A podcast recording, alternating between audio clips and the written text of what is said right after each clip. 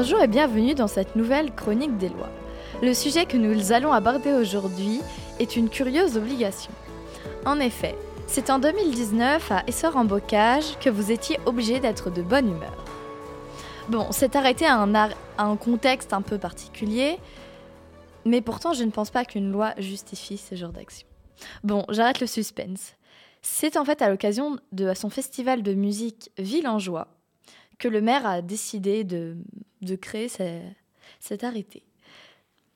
La mairie a quand même ajouté des horaires, histoire de rester un peu pro. Et euh, selon moi, ça la rend un peu plus crédible, même si je trouve ça quand même très étrange. Et en plus, ces horaires, ils sont quand même longs, parce qu'il faut, être de bonne humeur entre 8h et 22h, tous les jours, ce qui fait une durée de 14 heures. Le festival n'a duré qu'une qu'une dizaine de jours. Et euh, bon, je vous souhaite à tous d'être de bonne humeur non-stop sur une aussi longue plage horaire tous les jours. Mais je pense qu'à la longue, ça doit être compliqué. Dans les faits, je ne pense pas que vous soyez vraiment arrêté si vous faisiez un peu la gueule. Mais la police locale était dans la boucle. Alors il faisait de la prévention. En clair, il vous demandait d'être heureux, quoi. Je trouve ça plutôt sympa comme concept, finalement. Mais il y avait une contrainte. Vous deviez faire sourire au moins 10 personnes dans la journée. En théorie, cette loi ne devait être qu'appliquée que le temps du festival, mais franchement, je, la trouve un peu adorable, cette loi.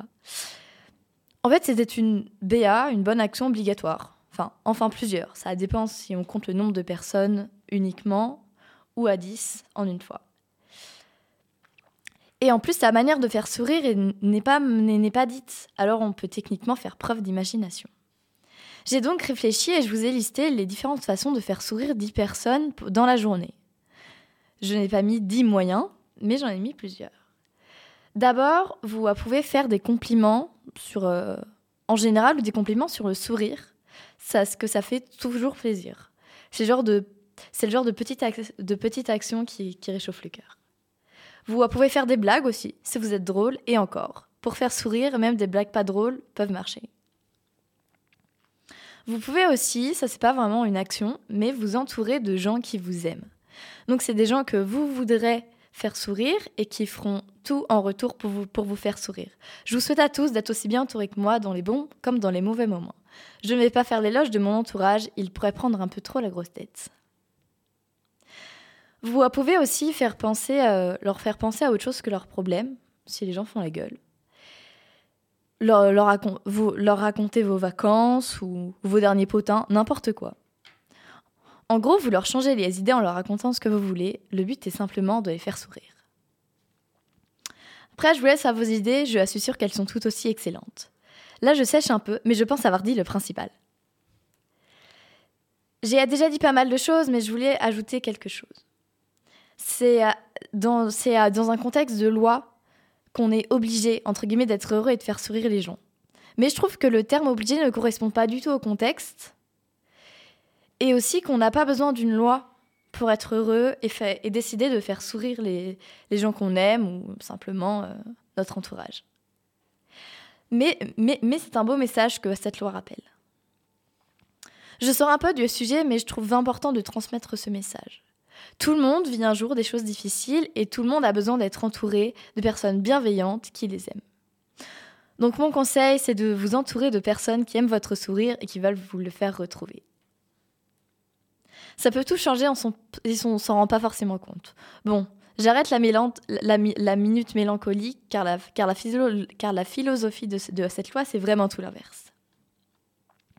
Pour finir, cette partie un peu peace and love, je trouve dommage qu'une loi ait dû être créée pour nous rappeler d'être heureux.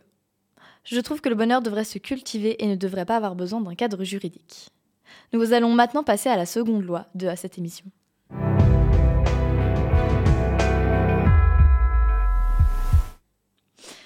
Donc, pour cette seconde partie, je voulais vous parler d'une expression bien connue, la Saint-Glinglin. Lorsque l'on vous demande une date ou quelque chose qui ne se passera jamais, vous répondez la Saint-Glinglin. Pour être plus clair, la Saint-Glinglin, c'est une attente sans fin. Eh bien, je vais vous apprendre que la Saint-Glinglin existe bien. En effet, en droit, la Saint-Glinglin, c'est le 1er novembre. Pourquoi, me direz-vous? Eh bien, le 1er novembre, c'est la fête de tous les saints.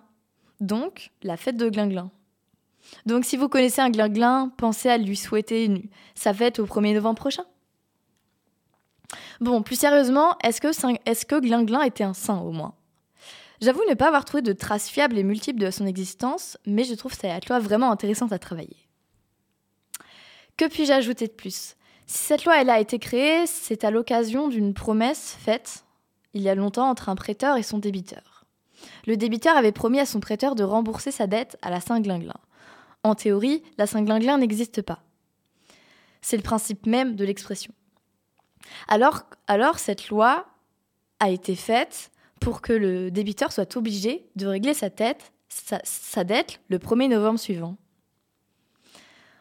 Ce que je retiens de cette expression, c'est que c'est qu'elle est ancienne au vu de, l'anecdote de, la création de cette loi, et que pour un minuscule différent, ils ont dû créer cette Saint-Glinglin juridique.